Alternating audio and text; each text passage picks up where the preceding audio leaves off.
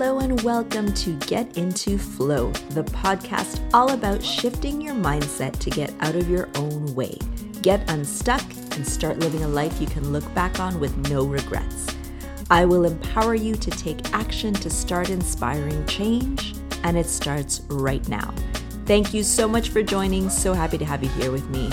Sit tight and let's dive into today's topic together. Are you a people pleaser? Do you need to make everyone like you, or you're afraid of letting people down? Even if it means doing something out of your way or that you're not entirely comfortable with. Do you sometimes feel like you're doing so much for others without getting anything back? Or ever notice that when you spend time with certain people, you leave feeling drained, like they've taken all of your energy? Or maybe there are certain people who push your buttons. They know exactly what to say to piss you off and they take advantage of your generosity and kindness. Or maybe you have somebody in your life that just takes up too much space. Maybe they're imposing themselves into your life or a little intrusive. Often that's a family member or even a parent. They can feel entitled to be part of your life in a way that lacks privacy for you and can make you feel like you have no say in your own life or that you feel like your life is being taken over by someone else. So, if you can relate to any or all of these, let me ask you what do all of these scenarios and feelings have in common? Well, they are the direct result of lacking personal boundaries, not knowing where your energy ends and where someone else's begins, or letting everyone dip into your energy pool so much that it eventually drains and there's none left for you. We're all guilty of blurring the lines a little when it comes to boundaries, but from my experience, learning how to be firm with mine helped me to be a better friend, a better daughter, and a better mentor to everyone around me. Now, let me tell you, I am guilty of being a people pleaser. That's for sure. I never want to disappoint. I always want to make sure everybody's okay and everyone has what they need. I just want to help everyone and make sure that everyone's doing well but sometimes at the detriment of my personal well being. It's even happened a few times that I began to feel resentment. I began to resent the good deeds that I was doing because I felt like they were not being appreciated or well received, and that the people who I was doing this for were just expecting, oh, yeah, Sabrina's always gonna be there, or like, yeah, Sabrina is just gonna like give all of her time and energy because that's how she is and that bothered me. But you know what? Of course, they expected it because you teach people how to treat you and you allow what you tolerate. And I was tolerating or I was teaching them that it was okay to blur my boundary line and to take as much energy as they wanted without giving back because I was letting it happen. I was totally letting it happen. And without understanding that in order for things to change, I needed to set that healthy boundary. I needed to teach them now that it wasn't okay to take all of my energy, that I needed to be protective of my energy. Now, it doesn't mean that I become a mean person, but it just means that I'm a little more aware of how much I can truly give in certain scenarios. And all that does is really help you value your self worth and help you just protect your energy so that you can make sure that you can give to others, but still have something to give from, still have enough to give. So we talk a lot about filling your cup before you're able to pour someone else some water. So this is kind of what that's about. We need to make sure our cup is full before being able to fill someone else's or to help someone else's. And that all comes with setting those healthy boundaries. Think of it as building a fence. As a wise, reliable source explained to me, think of it as having a fence between your yard and your neighbor's yard. And this clearly separates your land from theirs. Space in this case can also mean your energy, where I finish and where you begin. And also important to note that a fence is not a brick wall. You can see through it, you can climb over it, you can even have a door. It's not about blocking someone off or restricting access to you. It's about just putting up a very clear distinction between your space and their space. And what this does is that it actually helps you to protect your relationship because you're defining your relationship with someone. For your neighbor, it's clear where their yard ends, where yours begins, and vice versa. So even when you're having a party, uh, your neighbor has no worry that anything is going to end up on their side of the yard because there's a fence there to contain all of your party and and whatever happens within your party on your side of the fence and vice versa.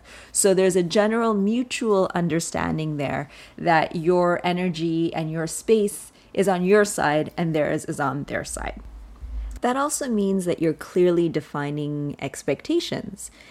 Now, if you know me, you know that I don't like to have expectations, but in this scenario, I'm going to explain it as such that there are no surprises. So, the expectation that you have by building this fence, by having this healthy boundary, is that you teach people what is expected from your actions and vice versa. So, going back to what I said earlier, we teach people how to treat us. So, by putting up this healthy boundary, you're teaching people that you value your self worth, you value your time and your energy. And it's also clear what you're going to tolerate, what you're going to accept, and what you're not going to put up with. So, this also shows people how they can respond and act with you. And that's important because if you find that certain people behave in a way that you're not very happy with when they're around you, maybe it's because we're letting that happen. So, again, those boundaries have multiple uses and multiple purposes. But the primary one is really to protect yourself and your energy and to reinforce those strong relationships that you have with people to make it clear where are my boundaries? Where are your boundaries? Where's my energy? Where is yours? We respect each other's energy and boundary, and that helps us to define our relationship and to protect our relationship. So there are no surprises. There are clear guidelines as to what this relationship consists of. And if one day you want to give a little more, they want to give a little more, that's okay. It doesn't mean you have to stick to this like as a solid structure and you can't be agile and adapt. Uh, you don't have to be rigid about it, but this just helps us to understand what we're giving and what we're receiving in relationships.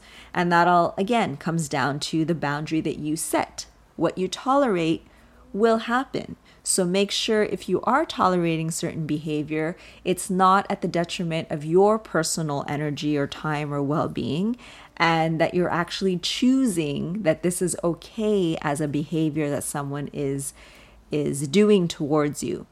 And the same thing, if you are finding that you're constantly in a pattern of always giving to others and not getting the same in return, let's explore our boundary. Have we set a healthy boundary with this person?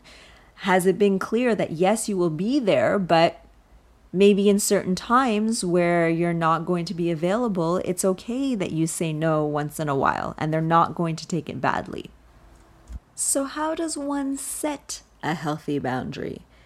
Especially if you're in a circumstance or situation like myself where you were the person who was always giving and people got used to that. So, even if there was a day where you said no or where you couldn't help, learn to not feel bad about it. Don't feel bad about saying no because it's honoring your time and your energy. For example, if someone asks you something and you already had plans, so you already had your day plan, you already had things to take care of on your to do list, and someone reaches out and says, I really need help with this, or can you just do this for me? It won't take long. Really think about is it possible for you to help that person without messing up your plans? If you find a way to squeeze it in and you feel good about it, great. But if you're going to scrap your to do list and then feel guilty or have more to do tomorrow because you want to go help your friend or help your family member, really consider what the consequences are. And in this case, maybe it's okay to say no. Or maybe it's okay to say, I can't right now, but let me do a few things on my list and I'll get back to you when I have more time. There's nothing wrong with that There's nothing wrong with saying, I can't right now, but maybe later, as long as it's true, and don't use it as an excuse. So it's okay to say a flat no when it's not comfortable for you, when it feels like it's taking your energy, your time, or goes against your values.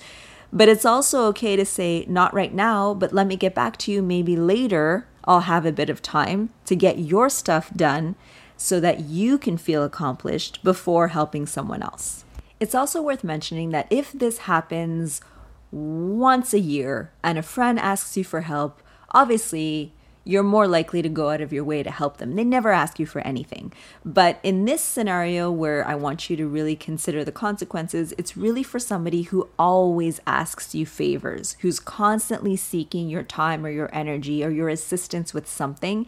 And you find that you're developing a pattern where you're putting them first before you and your own needs. That's the distinction I want to make right now. So, obviously, that once a year phone call from a friend who never asks anything of you of course, we want to go out of our way to help them, but it's the reoccurring pattern that we're trying to break here because that's the one that's going to drain us because it's just the repetitive motion of always giving to others or the same person in the same way before being there for ourselves.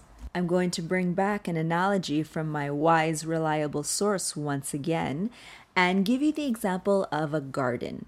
So, in this case, you have a garden, your friend has a garden, your, or your neighbor has a garden, and they're always asking you because they're like, Oh, you have the green thumb. Can you come over and help me with my garden? Every day you're going there to help them with their garden because they need your assistance.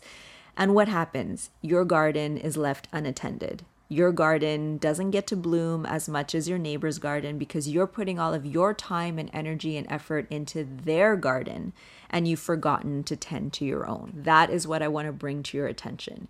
If you're able to tend to your garden, make sure your flowers are blooming, and also help your neighbor's garden, amazing.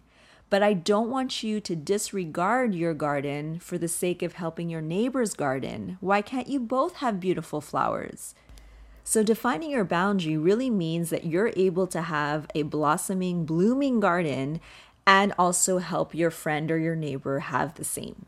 It's a way for you to be present and be able to have enough energy to do everything you need to do and also have some left to give back. So, more often than not, we give before tending to our own selves. We make sure everyone else is okay and everyone else is taken care of before we are taken care of. So that's really the switch that I want us to make. I want us to make sure that we take care of ourselves and that we protect ourselves to then be able to extend that outward and give back to others. Defining your boundaries just means that you can be true to who you are, protect yourself and your energy, and say no when it doesn't serve you. And I want to point out that saying no can be done with compassion. Actually, when it's done with compassion, it's more accepted. If you find that people are not responding well to you saying no, well, number one, it might be something new, so they just have to get used to it, and that's okay. But if you find that they're not receptive to it, check where the no is coming from. More often than not, it's coming from a place of resentment that we were talking about earlier. So you've said yes so many times, and now the resentment has built up, and now you're screaming no because you're just fed up. That's very different than saying, I honor you, I honor our relationship, I honor my energy, and I want to be true to who I am. So I will have to say no with the utmost compassion. And that also keeps your integrity and your dignity so that you can again have this strong relationship with the person that you're saying no to. So you actually don't have to be afraid of saying no anymore because it's coming from a place of compassion and honoring that something is not serving you. But how do we know when something doesn't serve us? Well, something that I found very, very helpful is learning my core values. Do you know what your core values are? Basically, what you believe in and hold true, and what you value as the most important aspects of your life. So, values, there are so many of them. There are over a hundred, and there are some really cool exercises online that you can do. But basically, um, the easiest way to define them is to take that large group of words that are values, that list of a hundred plus, and narrow them down to your top five. I do this a lot with my clients, and it's so helpful because then what that does is with those five values, we understand why it is we move a certain way, we act a certain way, we respond a certain way. So, for example, if one of your values is family and you really want to make sure that family is a priority in your life, when you're asked by your boss at your job to stay late repetitively, uh, it's a pattern that they seem to be forming. Can you stay late? We have more work to do. They keep asking you to stay late if you don't say no, you will begin to resent the fact that they are taking away precious time that you could be spending at home in the evening with your family. If you continue to say yes when it doesn't feel right for you because you know that your family is your priority and you need to be home with them, you will resent your job. You will resent your boss. You will resent the fact that you are being forced to stay at work because it goes against your core value of family and being with your family in the evenings. That's precious time for you. So, learning your core values, what that does is it just helps you to give a more confident no when it's needed. So for you, if you're like, you know what, my family is my priority. So no, I will not stay late. I will make sure I do all the work I need to. I'm going to work hard during my work hours, but no, because my family is important to me. So it's just a way to help you feel more empowered to say no when you need to. And that in turn will then define and set your healthy boundary. Usually, when things go against our beliefs, our needs, our desires, or in this case, we're talking about our core values, that is a perfect opportunity to say no.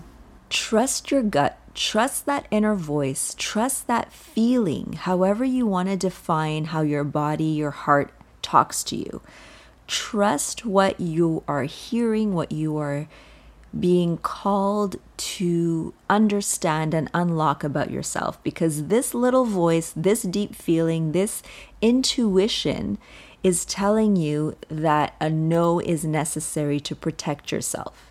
And so, going back to core values, this just gives you a heads up so that you can understand why you might be triggered in certain ways or why things are much easier for you to say no to than others. My top core value is making a difference. So, any decision I make, I will ask myself, does this enable me to make a difference? If the answer is yes, then no problem. Move forward, let's go.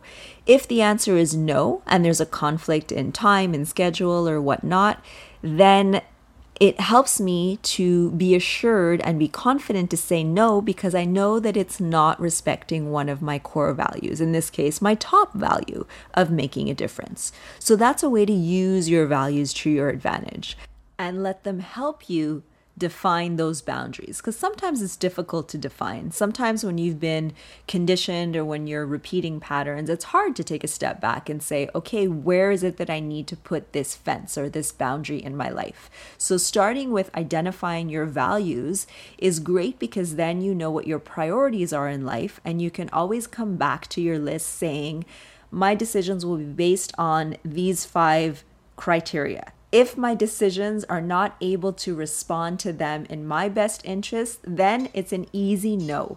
And feel proud and confident to say no because you know that you are respecting yourself, your values, and your self worth. Thank you for being here. Thank you for listening today. I hope that you received everything that you needed from this episode and that you will begin to examine your current boundaries and be curious on how you can begin to set healthy boundaries to honor your own unique values in life. This will empower you to say no when necessary and to also protect your energy, your time, everything that holds true for you. And in turn, it's going to strengthen your relationships around you.